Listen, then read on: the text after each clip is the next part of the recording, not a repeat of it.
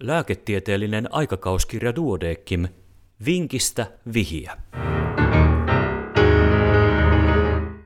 Numero 6, 2018. Akuutti banaaninsyöntivaikeus. Flunssainen lapsi oli odottanut illalla yhteispäivystyksessä lääkäriin pääsyä jo jonkin aikaa. Eväätkin olivat jo tarpeen, kun mukana ollut saattaja, pian koulunsa aloittava sisarus, alkoi valittaa yhtäkkiä banaanin syöntivaikeutta.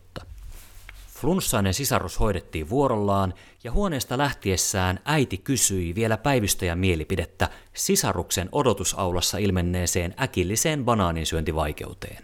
Statuksessa tämän reippaan lapsen yleistila oli hyvä ja iho siisti, eikä hengitysvaikeutta todettu.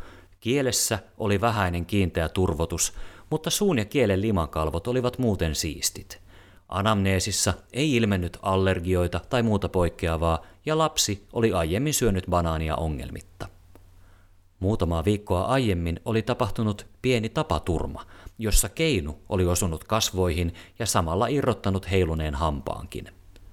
Huulen vamma oli parantunut ilman sen kummempia toimenpiteitä. Kielessä tuntunut kiinteä turvotus ja siitä johtuva banaaninsyöntivaikeus johdattivat päivystäjän järjestämään tavallisuudesta poikkeavan tutkimuksen. Mistä melko yksinkertaisesta, mutta puhelinsoittoja vaatineesta tutkimuksesta oli kyse? Vastaus hetken kuluttua.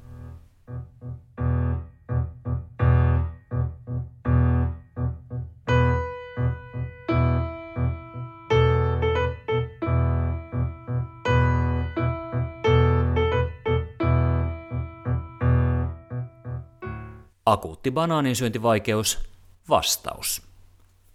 Päivystäjä soitti talossa vielä paikalla olleelle radiologille ja esitti vakavissaan kielen kaikukuvauksen tekemistä, vaikka se ei tutkimusvalikossa olekaan.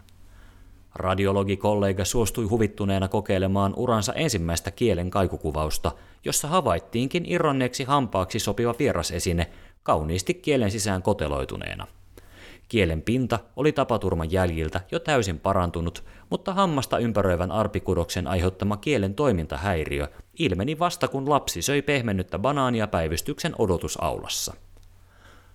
Jatkosuunnitelmaksi ohjelmoitiin kielen sisäisen vierasesineen poistaminen elektiivisesti. Banaania ja muita ruoka-aineita lapsi sai toimenpidettä odotellessaan edelleen syödä vointinsa ja kielensä toiminnan mukaan.